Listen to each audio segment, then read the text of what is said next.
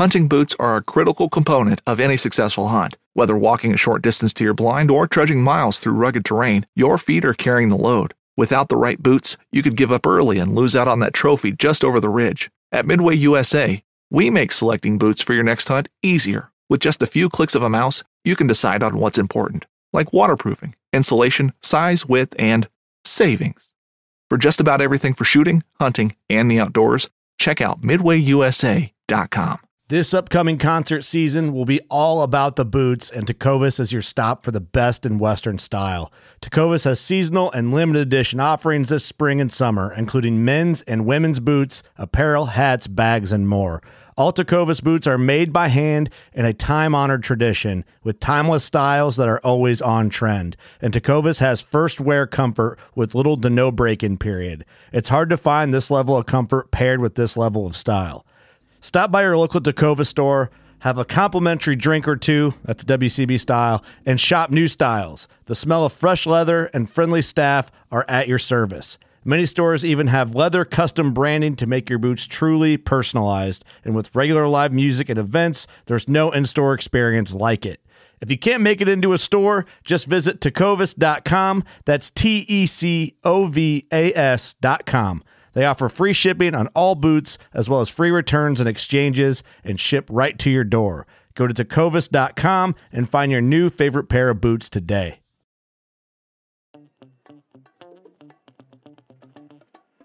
You're listening to America's Diesel Podcast.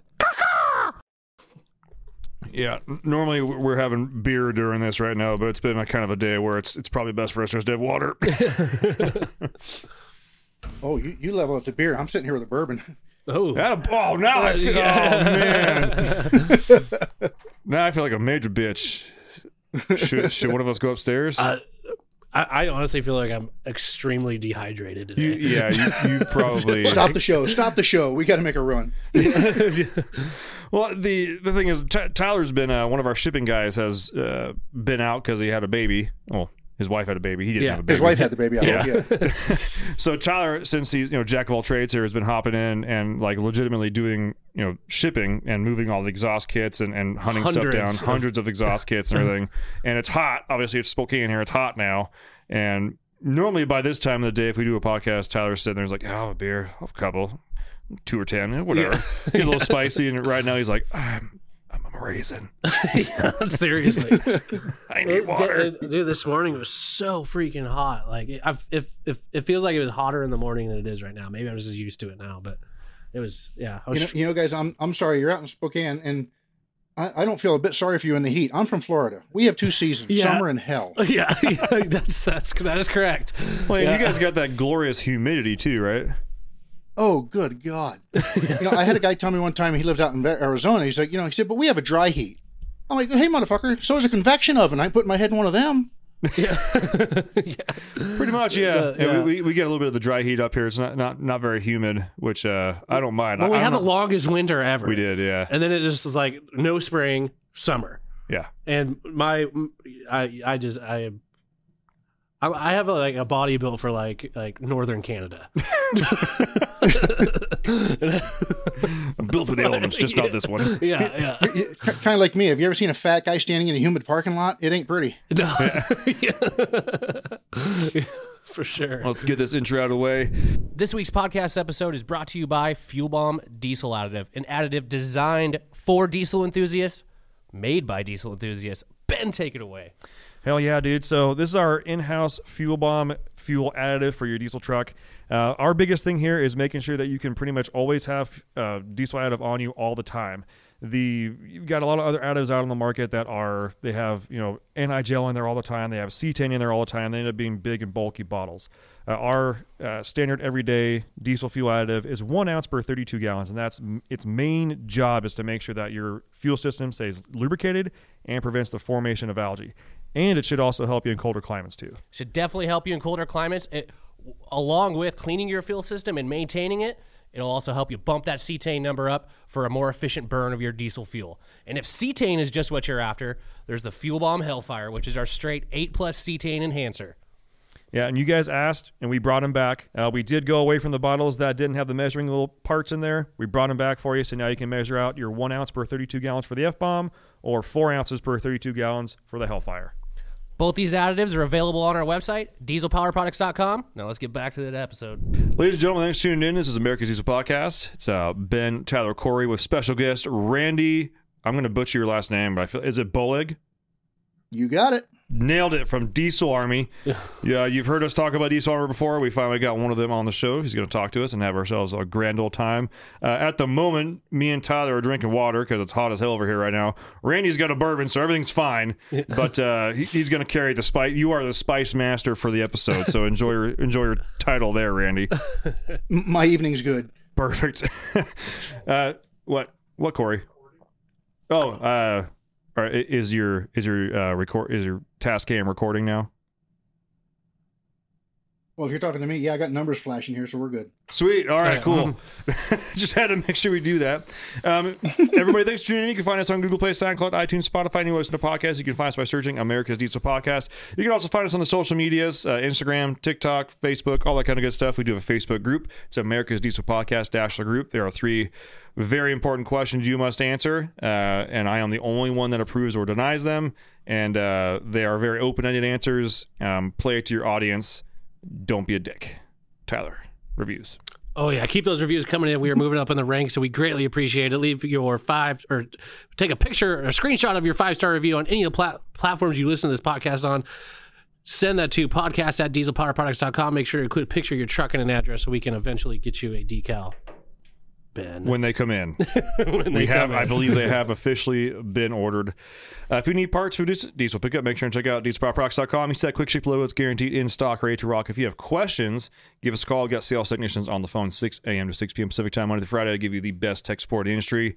And if you listen to this podcast and you're talking to one of those sales technicians, let them know that you're a podcast listener. Receive absolutely fucking nothing monetarily from it. No. But you get special attention should something happen to your order, and we do play favorites pretty hard. But also knowing that if you are placing orders and listening to the podcast, we tally those up at the end of the month. Let the guys upstairs know that we're down here having fun, drinking beer. Well, usually drinking beer. And helping people buy parts, because at the end of the day, money makes the world go round. All right. Official sponsor of the podcast is Diesel Army. This is your spotlight, Randy. Diesel Army, what is it? If people have been living under a rock, who is and what is Diesel Army? Diesel Army is a website that is just, if it has anything to do with a diesel, I want to know about it. We talk about hauling shit. We talk about towing shit. We talk about pulling shit. We talk about how to fix shit. We talk about how to break shit. We talk about shit. I don't want to use the term redneck, but it's the blue-collar kind of guy. I'm not into the SEMA trucks and, you know, the stuff that you build once and then you sell it because you can't ever do a damn thing with it. That's not the kind of stuff that I like. I'm sure there's guys out there that do, and I'm happy for them. But, you know, my truck's a 2019 Ram that pulls, I'm going to say about 15,000-pound gooseneck behind it. And that's my weekends. We're all about trucks. Let's put it that way. Holy shit, Randy. So far, I think you're the favorite person I've ever interviewed. Yeah. Did you have that wrote down? You just summed up me and Tyler's official stance on SEMA trucks and trucks in general. Yeah. No notes. I've got pictures. Hell yeah, dude. Okay. Well, we've got some very serious questions to get out of the way first. Randy, what's your favorite color? Oh, God. My favorite color? Yeah. Black. Black? Okay. Well, it's a shade, but I'll let that slide. It's fine. Whatever. What is your favorite shape? My favorite shape? Yeah. I'm going to have to say round. That's what describes me. He's on top of it. Tyler hates when I ask those questions. I ask everybody. Every single guest gets the question, what's your favorite color? What's your favorite shape?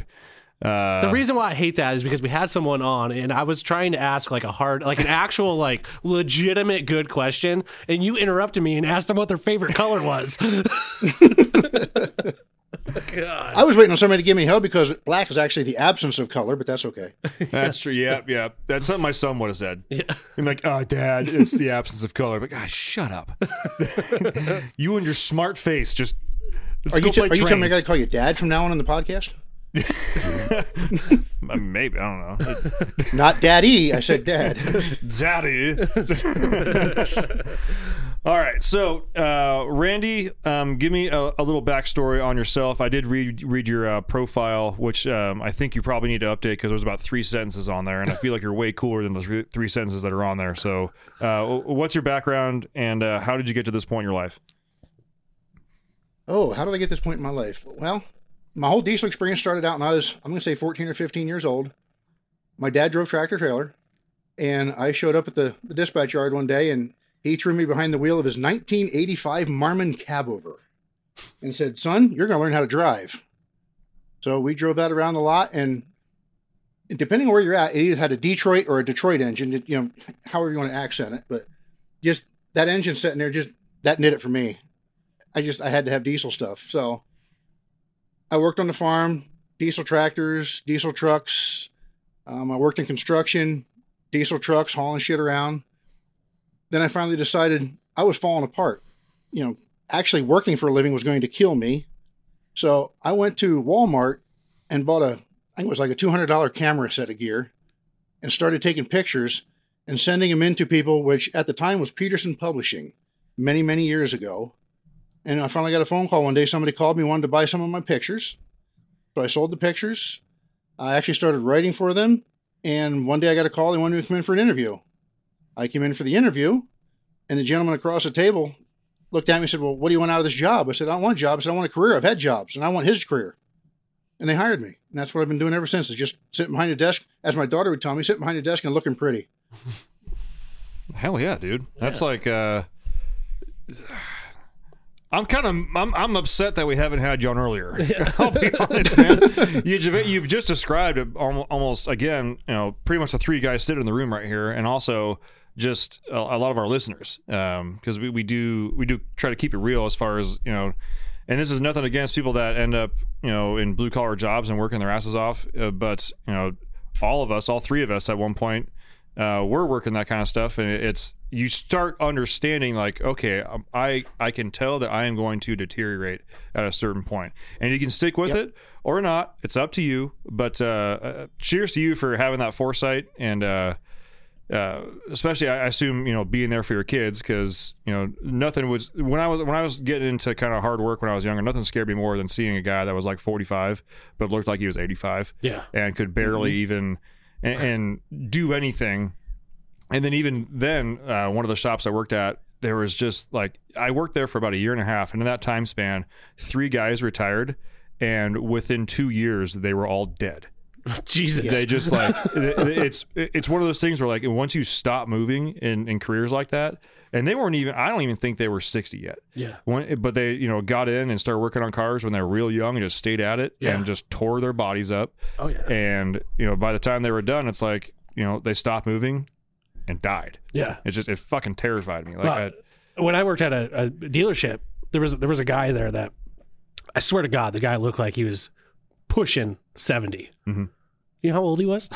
He's probably 34. Dude, he was like 38 years old. I was like, my God, dude. It probably had nothing to do with like the 18 packs of cigarettes he smoked every single day, but just saying.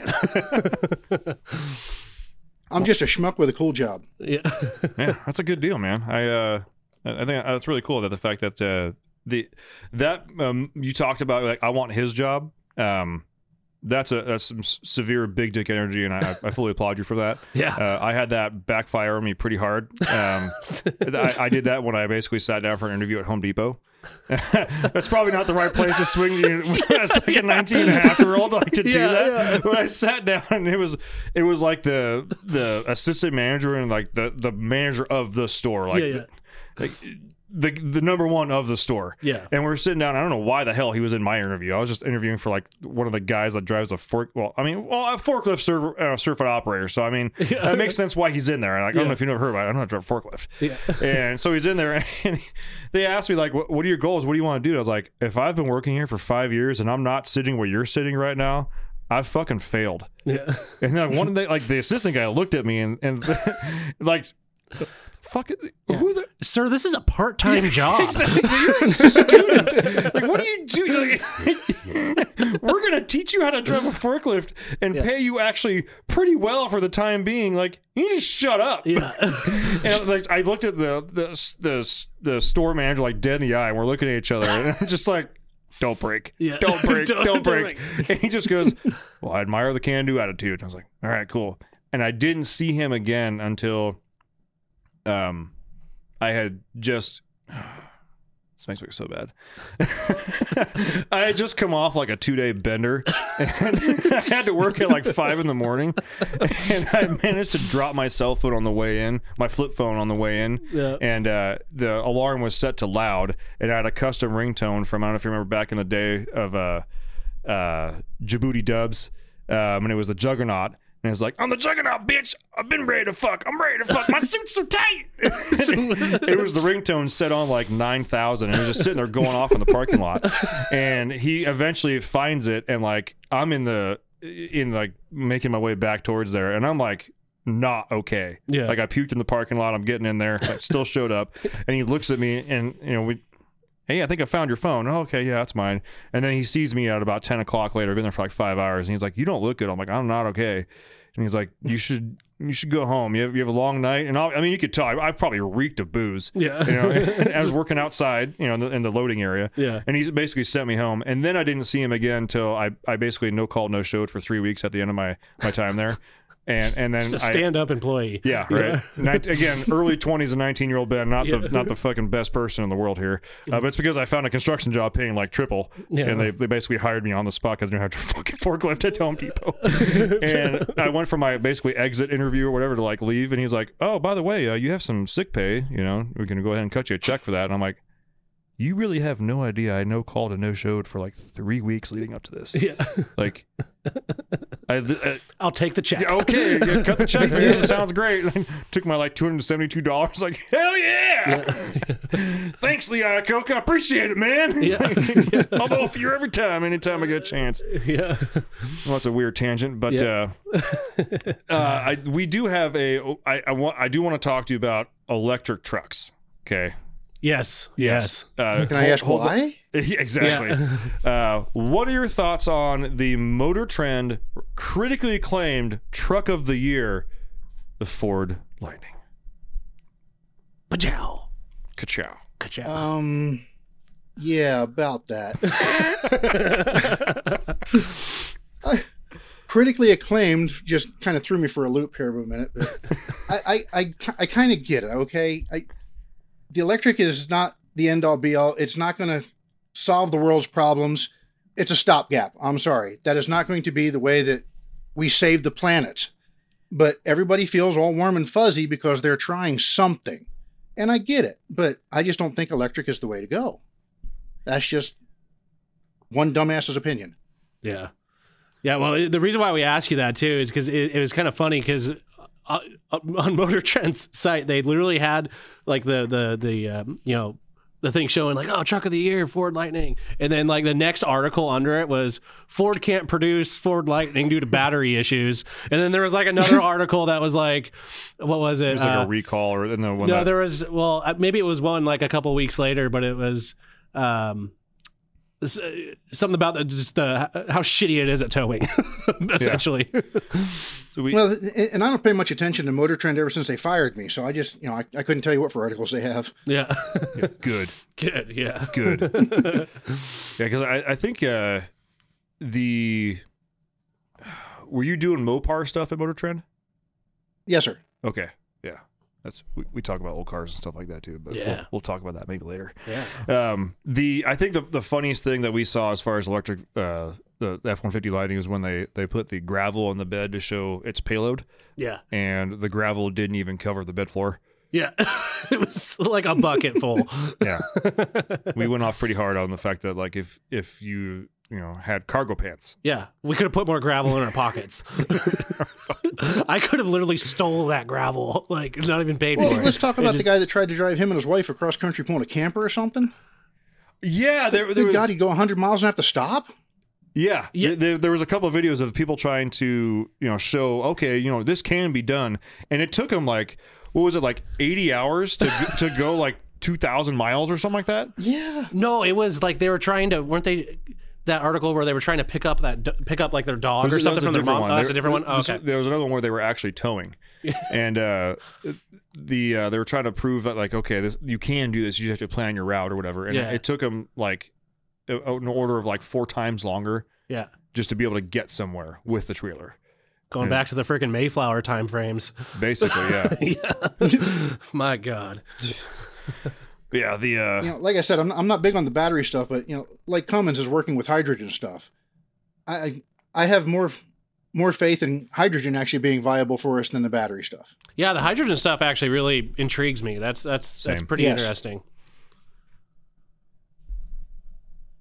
Yeah, I think the as far as hydrogen stuff goes, that is where hydrogen supplemented diesel engines. Yeah. To me personally, I think is a good stepping stone, but also the fact that, you know, folks that like Lenny are out there, you know, and same thing with Ryan Milken and Corey, like people out there are like truly fine tuning these trucks from the factory, and getting them where actually it's making the factory kind of look like shit of how loose their tolerances are and some stuff, especially on the injectors. For sure. But able to make these trucks so much more efficient and so much better, you start doing that, and then, in my opinion, subsidizing that or supplementing that with some hydrogen to get even more cleanliness and efficiency out of there. And then there's even the aero pistons.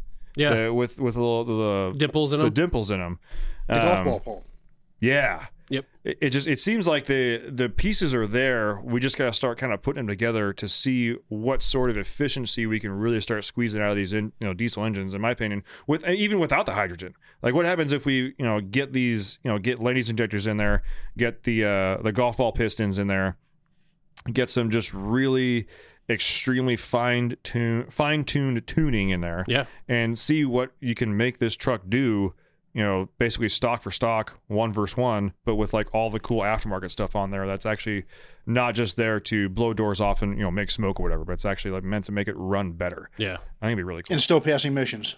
Exactly. Yeah. Yeah. And I mean, as far as emissions goes, I mean, our listeners know this too, but like we get it, like especially the old emission stuff, the 3rd gen, Rams or basically anything before DEF, and then again even anything before like 2015. Yeah. Like it fucking sucked. Like it was terrible. Oh man, the 3rd gen 5.9s or the 6.4s, like, oh my gosh, like I totally understand why people were like, get this the fuck off there. 3rd gen 6.7s. What did I say? You said 5.9s. Fuck them. I did not say that. Yeah, I probably did. Yeah, I'm getting all worked up right now. Oh, the correction police in the background. Yeah. My Home Depot days are coming out. Yeah. I don't know. This whole, like the whole, it's hard for me to like really take a lot. I know it. I should take it pretty seriously, but like if America's the only country that's trying to improve on emissions, and there's these other countries out there that aren't doing, they're like literally making more emissions. It just kind of seems like a kind of a pointless thing to do. You know what I mean? It's like putting one stitch in a giant freaking gash in your leg, or you're bleeding out, but it's like you stop this little section of it, but you're still gonna die. Yeah. So you might die less. Yeah. Slower, maybe a fraction of a smaller percentage slower. Yeah. So, Randy, you said an extra day. So you said you have a 19 Ram? Yes, sir. My man. 2500. 2500? My man. Yeah. I got a 20. I got a 21 Ram, and I haul a 30-foot just bumper pull toy hauler with mine. I've actually got the gooseneck, which is what I pull the tractors with and the cars with, and then my wife just recently bought a bumper pull 40-foot toy hauler. Oh wow! So that way we can take the Harley and go wherever. Right on, man. Oh yeah. That's a big freaking bumper pull. It's 10,500 empty. Damn. Stout. That's cool. I'm like, honey, what the hell are you trying to do to me here? I got to get through town with this thing, Yeah. Yeah. Like, that's a you problem now, sweetheart. Yeah, yeah. Thanks, babe. DOT is pulling my ass over for a camper. So, do you do tractor pulls? Yeah, antique stuff, yep. I got a couple John Deere tractors, me and my grandkids. Oh, right on. Oh, nice. I love sled pulls. Like I've always wanted to participate, and one day I hope I will. But sled pulls like are probably the two things that got me into diesel trucks very early, actually, I'd say maybe three, but one of them was definitely sled pulls, and it was like, it was actually like watching them on like ESPN 8, the Ocho, you know, at like 2 a.m. when they're getting full coverage, and I'm out there just, you know, hooting and hollering, and my roommate comes out and he's like, "Shut the fuck up!" Like, dude, it's sled pull's got a big turbo. Like, come on, man! Like, dude, I gotta work in the morning. Sled pulls. Sled pulls. I didn't actually get to go to one until I moved up here, which I'm very happy for. But yeah, so as far as like the sled pull stuff, as far as like antique, like what do you use?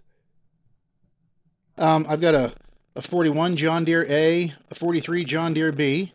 And my grandson actually claimed the B. That one's his. My dad bought that tractor back in 85 off the original owner.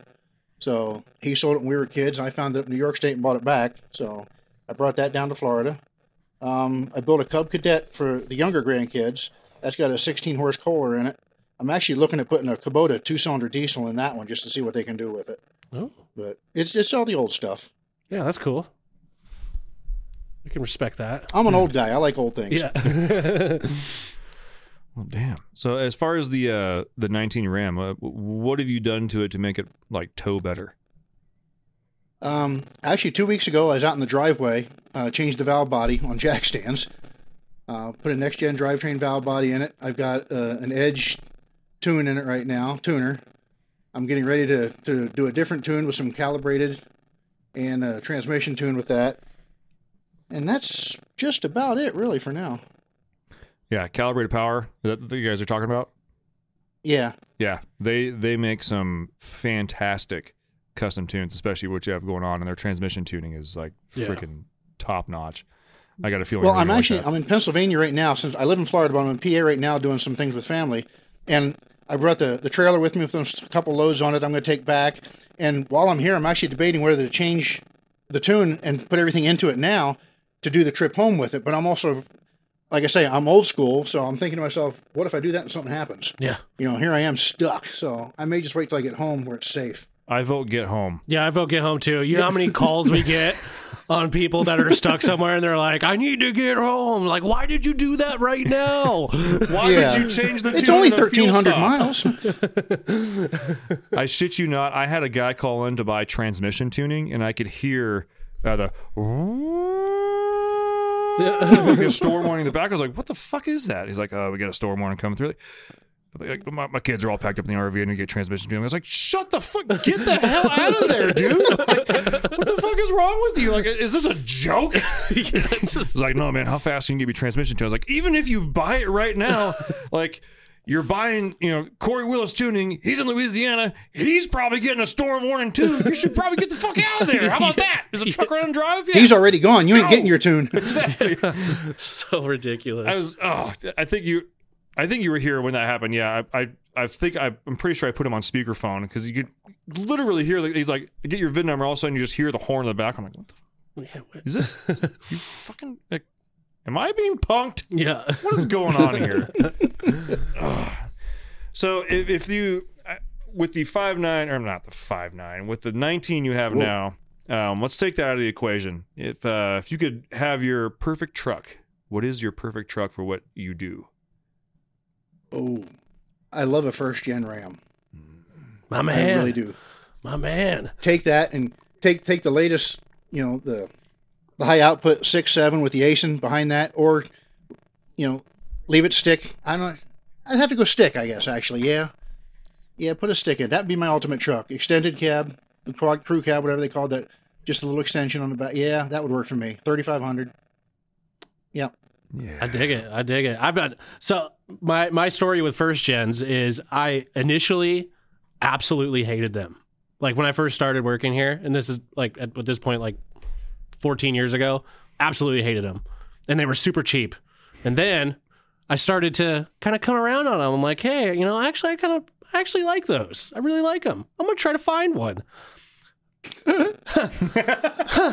Yeah. Those $1,500 trucks are not there anymore. Now that same $1,500 truck is like $15,000 and it's still just as hideous, if not more hideous, like more rusted. And like that's the one thing I like. I don't know if I even like, I'm a diesel guy. Like, I don't know if I would even consider those like a classic truck yet, but like, they're like, the prices are just absolutely asinine for those things. Are there any barn find first gens out in Pennsylvania right now? Yeah. Or Florida? Like, yeah. Trust me, I've been watching the marketplace. I ain't seen nothing. Yeah. Yeah. I did actually find an old 1960 Ford COE that I could put a Cummins in. It'd be kind of cool to put a bed on the back and haul shit with it. Oh, yeah. That'd be cool. Cab over. Yeah. Yeah. I feel a little outnumbered now. I'm a old Ford guy, and now I've got two Cummins guys on the yeah, podcast now. My condolences. Yeah, I know. Yeah, okay, I like lots of cubic inches and like zero power, subpar power. That's that's what I'm all about, man. And I also like using a fuck ton of oil. Yeah. I like buying it. I like draining it. I like using it. And I'll tell you what, man, I love hard cold starts. Yeah. Yeah. Just love the sound of metal on metal. just a big old box of rocks. Just humming. Yeah, yeah. Having a good old time. It's doing something. Making a lot of noise, but not a lot of go. Yeah. Let out in the clutch. I did. What was that? Let out in the clutch. I did. Yeah. So do you have a least favorite pickup, a diesel pickup? Actually, no. I can't say that I do. Well, you're going to have to pick one. Well, unless you're talking styling, the latest Chevrolet stuff, the last 2 years, kind of, what the hell happened? Crack. Yeah, they've run into them. What were they thinking that people would like this? The mirrors for me, too, are just like, I don't even know what the hell those things are. They're hideous. Those mirrors. Yeah. Oh, and thank you for Ram for finally making it so you don't have to flip them up all the time now. Yeah. I think as far as like every time a new body style's come out, it's like it's pissed me off, except the new Power Strokes, the 23 and ups. That's the only way. I do enjoy those trucks. Yeah. Yes. Even the Illuma duties, they pissed me off. I remember when they first came out and being on my desk up in the front there, like I was like. Cooper sent me an image of one. He's like, dude, you see the new Power Strokes? And it was like late 16 or something like that. Yeah. And I just started fucking cussing. Yeah. Like, it's the insignia on the bag on the fender is vertical. It's horse shit. It's well, the headlights are cool, but it's a piece of shit. Yeah. And then now looking back, I'm like, God, it's a good looking truck. Yeah, yeah. The only thing on the new ones that I'm still iffy on is just they just made that badge bigger. They did. It's like the whole length of the door. It's freaking huge. Which I told you, I saw that one driving down the road the other day, the little standard cab like work truck, and I thought the door was open when I saw, and then I saw it. I was like, oh, it's just the badge. I'm sure I'll get used to it though, and probably like it. I'll probably come around. A couple weeks ago, Ford invited me up to the proving grounds to do some test driving on the new 2022, and they had an F450 there with 40,000 pounds connected to it in a truck. Wow. Fuck yeah. And I was thoroughly impressed with that. I actually did an article on the website about it where they have a 7% grade on the proving grounds. It's roughly half a mile long. And from a dead stop at the bottom till I got to the top, I was at 48 mile an hour. That truck just did not stop. 10-speed automatic. I got to admit, that was an impressive truck. Yeah. That 10-speed is something special. Like that's a cool... That is a badass transmission. I wish freaking Ram would get their head out of their ass and do something. Oh, God, if Ram would have put that in their truck. Oh, my gosh. Or just bring back the manual. Like, I'll take the just G56. Go the other way. Just, yeah. Seriously. It's like, rather than try and add the infrastructure to put a 10-speed, they're just like, we're bringing the G56 back. Yeah. I can't tell you how many. I bet you they would probably... That's one of the only moves they could do that would actually steal some Ford guys. Because I know there are a lot of Ram guys out there that are, I mean, even like in your position, like, you know, when you bought your truck new, you're like, if I could find a Ford in my price range, I'd get it. But I am also a Ram guy through and through. I'm going to be happy with this, and it fits my price range. It does what I need to do. Yep. But there are a lot of Ram guys that were converted over to Ford guys just because of the lack of, you know, transmission, or just that nothing's. They haven't really. You know, in my opinion, change anything, which is good and bad, you know. Yeah. But if they were to regress and just be like, you know what, guys, we were going to bring a 10-speed out, but we said Or they got Daryl in the back. Yeah. You know, they thought they fired him when they closed down the SRT and everything like that. He was just hiding. He was hiding Bogart and all the G56s, and he's like, hey, yo, I got like 1 million of these things. I'll make them work. Yeah, yeah. And all of a sudden, you know. I got the pedals, too. Yeah. I got them goddamn all-third pedals. Let's go. Yeah, yeah. Well, we got 20 minutes. I only need 10. Yeah. Let's go, boys. Yeah. SRT's back, baby. Yeah. Hell yeah. We make fictitious characters for people. Yeah, yeah. They call them invisible friends. You know, you have to go to therapy for those kind of guys. Yeah. Yeah, I know. It didn't work. Yeah. It didn't work. But yeah, Daryl's the guy in charge of the SRT department. He's also the one that decided to put the Hellcat in the van. Yeah. And it was after a long night, and you know, he may have found a bag or two, and it was snowing in July, and guess what? We have a Hellcat and a fucking van now. And nobody's mad about it. Yeah. They paged him, he showed up, and you know what? Hellcat. Yeah. Yes, sir. T-tops fell off on the way in. Yep. So you really don't have like a least favorite truck? No, honestly, I can't say that I do. What's your opinion on Cat Eye Duramaxes? Okay, well, we're getting close. My man. It's okay. There's no wrong answer. I'll put the Cat Eye is not as bad as the latest iteration of the Chevrolet stuff. How's that? That Silverado front end with the stupid little neon kind of glow light at the top with the headlight underneath. I don't get it. I'm sorry. Yeah. I don't know. It's for me, I don't even really like count new trucks in my scope of like liking things or not. Like if somebody said like, what's your least favorite truck? It's instinctively Cat Eye, even though I really don't like the new Duramax front ends or any of the GM Prog front ends. But to me, they're like not even in the conversation yet. But it also might just be my overwhelming hate for Cat Eyes. Yeah, it might. It's probably that. Yeah, we'll go with that. Yeah, newsflash, I fucking hate Cat Eyes. Yeah. I did actually find something that is possibly worth debating. I may have found something that I actually hate more than Cat Eyes. Really? Yeah. And it's a stretch, but I kind of had to like put pieces together because I was feeling very strongly about it. What was the one I asked you? The compare, like, would you rather, was it a Cat Eye versus like a 6.4? Yeah. Okay, yeah. And I still took the 6.4. You still took the 6.4. Just living dangerously. Yeah. It would be a good time till it blew up. Yeah.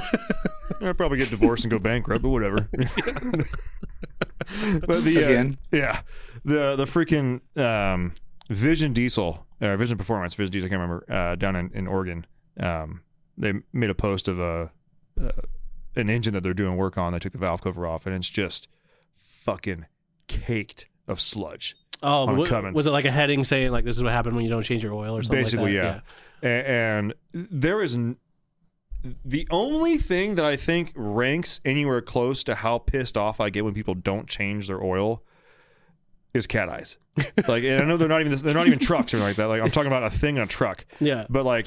I was so fucking pissed when I saw that picture because it was like a 16 or 17 Ram. This is a newer truck, which means whoever did that basically never changed the oil. Yeah. Or if they did, they did it like they got their first free oil change and just beat the fuck out of the truck until now, and it basically quit. The truck was down. They had to put a new engine in it. Or they drain the oil and put that oil back in. Well, it's thicker now, so it's more protection. Yeah. Because they open up all the tolerances. It all makes sense. It's all very scientific. Yeah. I don't want to bore you with the details. But yeah, I think so far, people that don't change their oil, I officially hate more.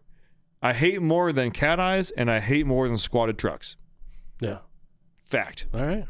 Like, if you have a squatted Cat Eye, but you change your oil religiously, I'm not saying you're okay, but that's you're two out of the three things that, or what you have one thing going for you. Yeah. I don't want to punch you in the face. Yeah.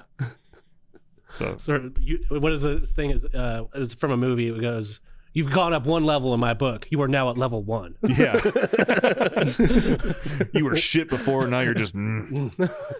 You're not even on the scale. There's 100 levels. You're one. What movie is that? I don't remember. I just remember that part. Randy, do you have a favorite movie? A favorite movie? Yeah. oh God, it'd have to be something that just, how do I want to word this? Non-reality. So it'd be something kind of funny. I'm old. Now keep that in mind. I am old. So I'm going back to maybe Caddyshack or Animal House. You're not, I mean, you said you were 6 in 85? What's that? You said you were when, how, if you don't want me asking, how old are you, Randy? No, I graduated high school in 86. Okay. Yeah, you're fucking old, man. Yeah. Exactly. You graduated high school the year after I was born. So. But. Oh, make me feel good, why don't you? Yeah. It's our guest. I mean, come on, Ben. Freaking, like, you're doing like the Kevin Hart thing right now. Like, damn, how old are you? I was actually going to smack my oldest grandson the other day. He called me an old codger. I'm like, you little son of a bitch. Catch these hands. Big old meat claws coming at you. But I'll fix you. Luckily, my dad made sure that I would say I saw, quote unquote, and I hate when people say this because I know that younger kids probably say that about the music we listen to now, but the classics, if you will. Yeah. But I do agree. Caddyshack is an absolute fucking banger. It's one of my favorites. Yeah. Yeah, those are good choice. You said Caddyshack and what else? Animal House. Yeah. Animal House. Yeah. That's a big. And let me, since we're talking diesel, we got to talk about. Oh my God, here we go. Convoy. Yeah. Ourselves a Convoy. Yeah. Do any of you young fellers remember that one? I know of it. I've never seen it. I've seen clips of it. I know of it. You son of a bitch. Yeah. I'm sure. I think I have seen it, but it was just so long ago that I don't remember. That's the one with Jerry Reed, right? Yeah. Yeah. Yeah. Okay. Yeah. Yeah. I'm pretty sure I've seen it, but I couldn't. I've heard tell the song. You what happened? There's a convoy. Yeah. Oh no, Jerry, you're thinking of Smokey and the Bandit with Jerry Reed. Oh, I am. Damn. I feel like a dick. Yeah. I think Kris Kristofferson was in Convoy, if I remember right. Again, this is the mid-'70s, so no hell. Was it a movie or a series? It was a movie. Convoy, the movie. Well, while he's looking that up, I actually have I have a serious question. Oh, it's got Kris Kristofferson. Okay. Kris Kristofferson. Yeah, one of the Highwaymen. Huh. Highwaymen. Yeah, no, I know. Oh, yeah. Anyways, I got a serious question. I'm sure you've probably wrote quite a few articles in your lifetime. Is there like one story that you did that is just like your favorite or like the most interesting, or anything like that? It wasn't an article. It was an editorial I wrote one time. I was at an event when I used to work at Mopar Muscle, and a gentleman that owned the Sox and Martin Pro Stock Cuda at the time gave me the opportunity to actually drive it down the drag strip at Piedmont Dragway. And I wrote an editorial about that experience, and I still get goosebumps talking about that damn car. Oh. And that to me was just, that article was the pinnacle for me. I'll never be able to top that one. It's just, there was so much emotion in that one that just did it for me. That one, that's the one that stands out. Oh, that's awesome. Yeah, I'd probably shit my pants if someone offered me something like that to do. Like, are you serious? Well, I don't want to have to clean the mess up, so I help. But like, I brought an extra pair of pants just in case this happened. I'm wearing a diaper. Yeah. No, that's rad. The we've talked a couple of times about. Actually, this is a big question for you. So we heard the story about what got you hooked on diesel. As far as something that got you, when was the moment that you knew you were going to be, let's call it a motorhead, gearhead? This is easy. Yeah. This one's easy. It was, I'm going to say 1974. We lived just outside of Philadelphia. My mom and dad were renting a house. I was standing on the back porch of this little house, and the landlord came in to collect the rent in a petty blue 1970 Superbird. That was his daily driver. Holy shit. And that right there to me, that was just, that did it for me. That was the one. Damn. That's where it nailed it. And it came around when I was at Mopar Muscle several years later. I'm going to say 2012, 2011. I wrote an editorial about that car, and the gentleman that owns it and restored it reached out to me, and I got to see the car again. That's freaking awesome. So, that was his daily, the Superbird. I'd be like, damn, I want to be a landlord. Yeah. Yeah, you wanted the money. I wanted the car. Yeah. Well, if I've got the money to buy one of those, then I'm going to be a landlord. Yeah. Well, that's awesome. So as far as like classic cars, like you're obviously Mopar. You're a Mopar guy. I'm a Mopar guy. My wife and I both are. Yes. Gotcha. Right on. So what's your go-to car as far as like your if this is the one I would have in my garage, what would it be? I actually had that car and I had to sell it for reasons beside us. And that was a 70 Super Bee. Hell yeah. I built that car. It was a resto mod car. It didn't have the original motor and transmission in it, so I put a 5-speed in it, 500-inch wedge motor. There wasn't a key to use for the car anywhere. It was all CAN bus with push-button starts, and it was an amazing car. I loved that car, but like I say, that one had to go away. The car I have now is actually a 67 Plymouth Valiant, of all things. It's a nobody car, but that's one of those I can do what I want to it, and nobody's going to chastise me for it. Yeah. So I built a small block for that many years ago. Actually ran E85 on the street. The car ran 1090s with a 4-speed. I'm in the process of building another motor now that's more streetable. So I bumped the compression back to about 11.5 to 1 roller cam. We're going to leave the tunnel rim on it. We're going to see what happens there. My wife, she actually, one day I was at a car show working, and there was an older gentleman lived in the retirement trailer park where my mom lived at the time, had a 75 Dart Sport, kind of looks like the Demons. Mm-hmm. And every time we drive past to see my mom, my wife would tell me she's going to own that car someday. And I kept telling her, he'll never get rid of it. Well, I was at this car show, and she called me up and said, how much do you love me? I'm like, oh, shit. So she told me she bought that car for $300. Oh. When I got home, I had to go pick that car up for her. And that's the one we built for her. That's got a 360 with a 6-pack and a 4-speed in it, 410 gear. And that's her driver. Right on. Hell yeah, that's a fucking ripper. Yeah, it's badass. I always like, too, the Polaris. Didn't they have like a 426 max wedge with the big... freaking intake manifold on them. Am I correct? Yeah.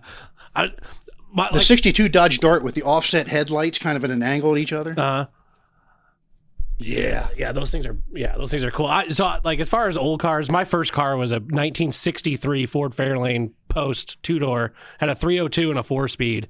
That was my very first car. Absolutely, like my absolute favorite car is a 64 Fairlane, but I was like, I couldn't find one at the time when I was 15 years old. So a 63 is pretty close. So I kind of... My first car was a 67 Fairlane. Really? Right on. Yeah.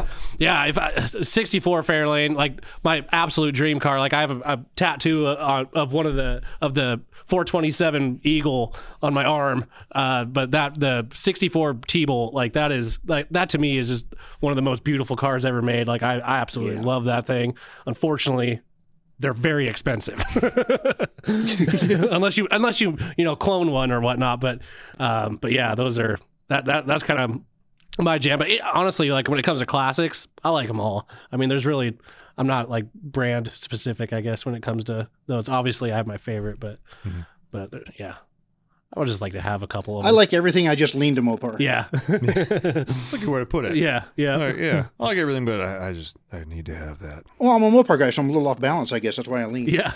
Well, hey, we got a shop guy here, Jesse. He's got a, what is it, 68? I think it's a 68 Charger that he's, I think he's selling. Yeah. He's in a liquidation. Please tell me it's not a Dukes of Hazzard car. What was that?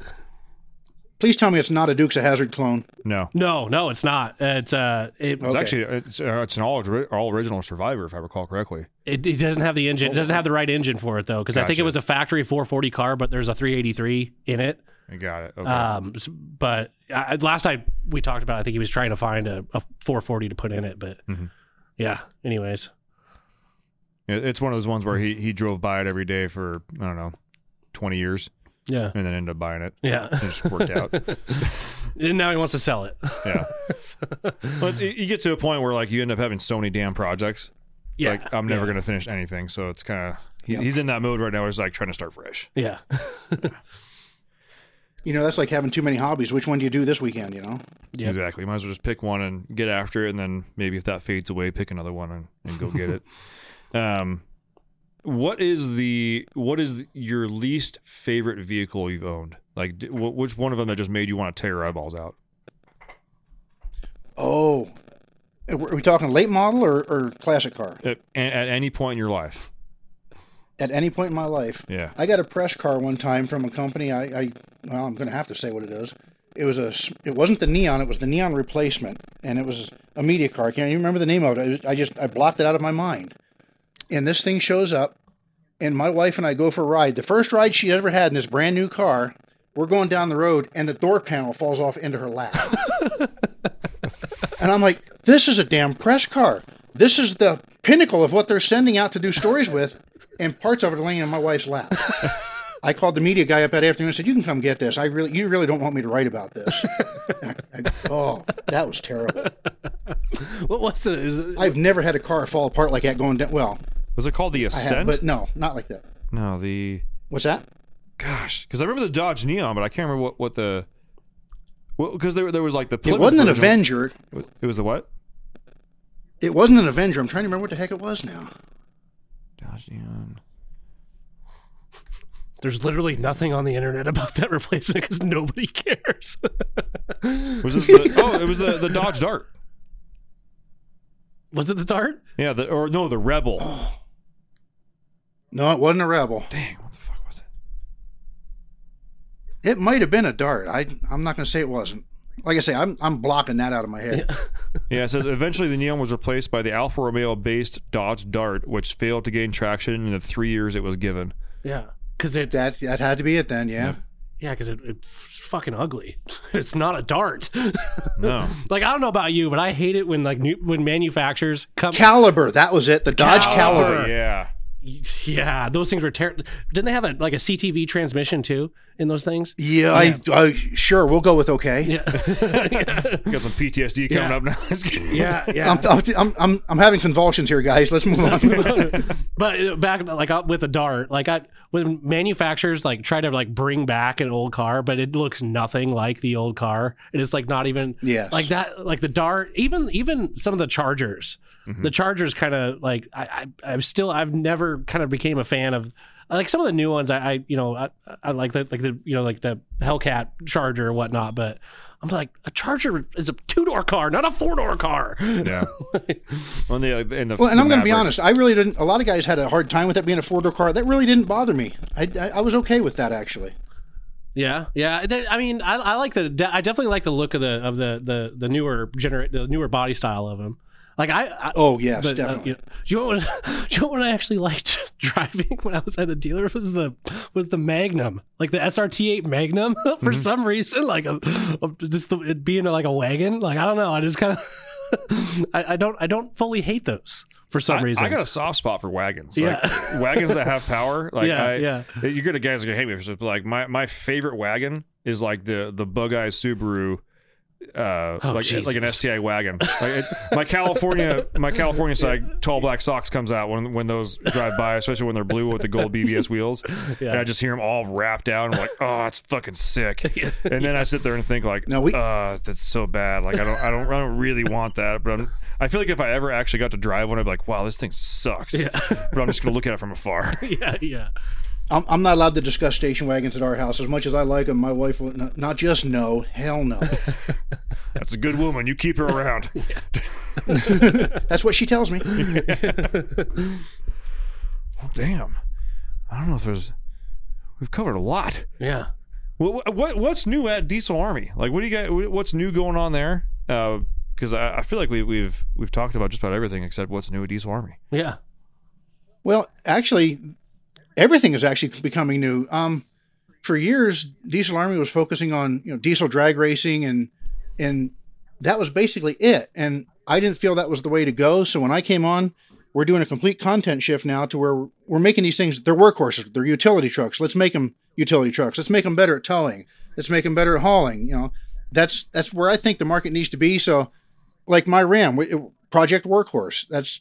We're building this truck to be the ultimate towing machine.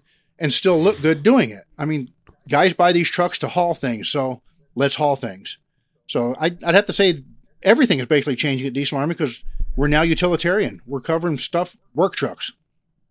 Yeah, I like that. And that's kind of honestly one of the, I don't want to say it's our motif over here, but you know, the racing stuff is cool, but as far as like when it comes down to the market, like that's a really small section of like the diesel side of things. It's like the smallest section of the diesel side of things. So yeah, I think that's great. And I honestly, I love cruising your guys' website and reading articles and kind of, you know, like you guys are definitely my go-to website when it comes to like what's going on in the diesel, you know, the diesel world. So no, I definitely agree with the shift there that you guys are doing. Cool. Appreciate it, man.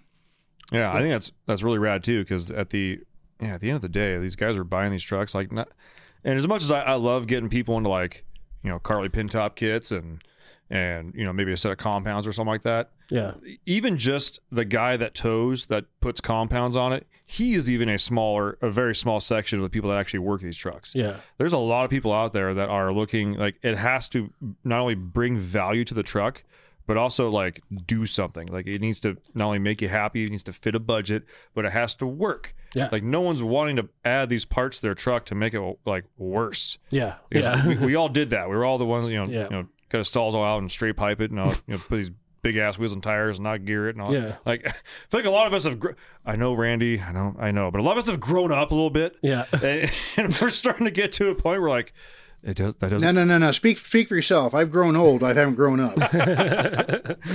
That's very accurate. You know, I'll go ahead and I'll cheers to that one. But it's to a point where like a lot of us, you know, even when I first started working here, I've been here for coming up close to 10 years. And we whether it was emissions intact or not, our older trucks, but we sold a ton of straight pipe kits. And that's because most of the guys that were buying parts were all like, I would say mostly, you know, probably in between like me and you, Randy, or like me and Tyler's age group. And I can't tell you how many times people are calling back now, and we sell the shit out of aero turbine mufflers, and they're just like, you know what, I hate to say this, but my truck's too damn loud. Yeah. I've got two kids in the back seat now, I'm towing, and it's just too much. I can't hear my kid in the back seat, and if they want to listen to music or like watch their iPad or something like that, it's got to be on like level 9,000. Yeah. I gotta quiet this truck down. You have a good muffler? I'm like, man, I know how you feel. I gotta quiet this truck down so I can see better. Yeah, exactly. Yeah. Turn this music down so I can read the street sign. I'm confused. Yeah. It's totally true, and I applaud you for helping make that change, because I think that is something that was sorely missed in the diesel industry. Personally, like it's SEMA bills. Yeah, okay, that's great. Like I've been to SEMA a few times. I'm sure you have as well. Like I fucking hate it. Like we walk by all these trucks and I'm just like, piece of shit. Doesn't work, dumb, stupid. And I call them SEMA donk trucks. And it's like they don't do shit. They can't do anything. Yeah. The only thing that they might be able to do is possibly a burnout. And I appreciate when someone actually does do a burnout in a SEMA truck, because they usually end up breaking the drive shaft or blowing a transmission because they're running 42s and 355s or something like that. Yeah. But it always draws me back to things like SEMA 19, and it was a truck not even on the main concourse. It happened to be just outside by an entrance. Yeah, it was No, I wasn't there with you. Okay. Unfortunately, you and I haven't been able to go at the same time. Yeah. But it was a truck that was everybody was walking by it, and it was me, Brian, Cooper, Josh, and Kyle, and we're all walking by, and we see this truck. We're like, oh, Baja Designs lights, tight. Those. That Carly radius arms? We all start getting closer to it. It's like mercenary bumpers. And basically it's a truck that's like, it's got road rash on it. Like it's been used, and it's got like suspension on there. It's got the lights have rock chips in it. And you could tell that they, you know, put money in to get the paint shiny, but like there's scratches on there. Yeah. And we're all looking at this truck. We're crawling under like custom skid plates, all sort of kind of shit. Like this truck is bad. Yeah. Hell yeah. Like everybody's walking by trying to get to these $400,000 one of a kind show trucks. And we're out there ogling this like 4th gen Ram. And it was a Cummins too, but it's just roided out as far as suspension goes. And he's got the hood popped and it's got compounds on. We're just like, fuck yeah, dude. Got, you know, rubber still kind of ingrained into the frame from, you know, during burnouts and shit. Like, this is the truck. This is our shit. Yeah. And it's just, I felt like everybody was walking by, and a whole bunch of like our five dumbasses are sitting there ogling this dumb truck. Yeah. In their eyes, dumb truck, but little do they know, like every other truck, I'm just like, stupid. Yeah. Dumbass truck. Yeah. Ugh. Yeah. That's for sure. You don't seem a donk. Yeah. Can't fucking stand it. Well, that's my rant on donk tonk trucks. I could probably go on longer. Yeah. I miss the real John SEMA. What was that? Fucking mint. Mint. He's been banned. I'm not following. The real John SEMA. Like, no, it's the real John Cena, the wrestler. Oh, is this like an Instagram thing? Yeah. Oh, yeah. Yeah, he's been banned. I wouldn't know. Unfortunately. Yeah. Yeah, he would walk around and find all, like, the shitty welds and the Bluetooth drive shafts and all this other shit. You know, the trucks that had to be basically towed into their parking spot that don't drive. Yeah. But if people are looking at it because it has 30-inch rims on it. Yeah. You know, I actually remember helping a guy one time. He was taking a car to SEMA for the show, and we drove from Southern California to Vegas. Me and another fellow was in the enclosed trailer in the back, finishing the car in the trailer, going down the road at 65 mile an hour. Oh, damn. That's some cowboy shit, Randy. That is some cowboy shit. I used to say my mom raised an ass, not a dumbass, but now I'm not so sure. It's totally OSHA compliant, too. Yeah. The highway patrol would have no problem with that whatsoever. Yeah. Fuck, they pull you over. Like, as long as they didn't open the door, we weren't there. Yeah. Yeah. Is that an error? Is that an error ratchet? Yeah. You open the door and you guys are always like sweating your asses off, and they're just like that whole like the dumbass kid getting caught with the hand in the cookie jar, like your head pokes up on the hood, like what? Yeah. It's like, I don't know if I'm mad. Yeah, I'm kind of impressed. Actually, I love the whole, you probably get the one highway patrolman's like, oh shit, is that the truck? You guys gonna see me? Like, all right, guys. I'm not going to... Mind if I follow you? Yeah. I'll help you out here, but you guys can't do this, okay? Yeah. This is, like, severely illegal. Yeah. And just... I'm not going to write you up, but you got to be fucking stopped if you're working on the car, okay? Yeah. Now, I'm going to drive away. Yeah, and I'm going to take this next exit. Yeah. And so whatever you do after that... You've been warned. You've been warned. Yeah. By the way, I did not call this in, okay? Everybody understand? Okay. Carry on. That's some hardcore shit, though. That's working on a fucking car on the way there in the trailer. Shit. That's like the worst case. They're like, where's my 10 millimeter? It's like you fucking rolling around. Hit the brakes. I need my socket back. Yeah. Calling the driver to pump the brakes. One more time, please. Yeah. One more. There's a rock it's trying to go over. Yeah. You turn left and all my tools fucking fell off. Can't reach anything now. Yeah. Stuck under the car. Yeah, that's some shit right there. Local man Randy was found pinned under a car after arriving to SEMA, but the car got done. The car was done. No scratches. There were no scratches. Oh man. Well, shit, Randy. I feel like I got to know you really well here, and we need to have you on again. I greatly appreciate and enjoyed having you on the show. It's been a blast. Yeah, I've read some of your articles and. I hope you take this the best possible way. I did not think you were going to be this cool. I mean that with like all my heart. Okay, we'll go with that. I'm waiting for someone to like punch me through the microphone. You're gonna email me a fucking dildo with a sparkle bomb or something like that. Like, thanks for the opportunity on the podcast, dick. Fuck. Yeah, Randy, if people want to either follow you or keep up with articles that you are writing, what's the best way to do that? Check out dieselarmy.com. I'm there every day. Hell yeah. Easy enough. Yeah. And if you have suggestions for, or you want Randy to potentially write about something, can people email you or ask you to like look into stuff? Oh, please do. I don't want to be... the only mindset at this website. I mean, this is for everybody. So if everybody has ideas, I want to know about it so we can come up with article ideas for it. And just contact me through the website. The email's on there. And I'm more than happy to talk to anybody about any kind of articles or just the bullshit. Hell yeah, dude. Well, I feel like we officially have a friend on the other side, if you will. An insider. Like, on the inside, yeah. Like we're on this side of the counter. Yeah. The listeners are on the other side of the counter, like in the Facebook group, but now we've got a guy on the inside. Yeah. I don't know how much clout that'll give you, but okay. It just sounds really cool. Yeah. We'll call it that. Yeah. Sounds way cooler than it is, but that's pretty much our lives. Yeah. Well, Randy, I again really appreciate you coming on. We're definitely going to have you on again, hopefully in the near future, and dude, I again really appreciate what you do in Diesel Army, and thanks for coming on the show, man. Yeah, thank you. No, I appreciate it. Thanks for the time, man. Well, that's going to wrap this episode up, guys. We have episodes coming out every Tuesday and Thursday. We appreciate everybody tuning in. We'll see you on the next one. Bye.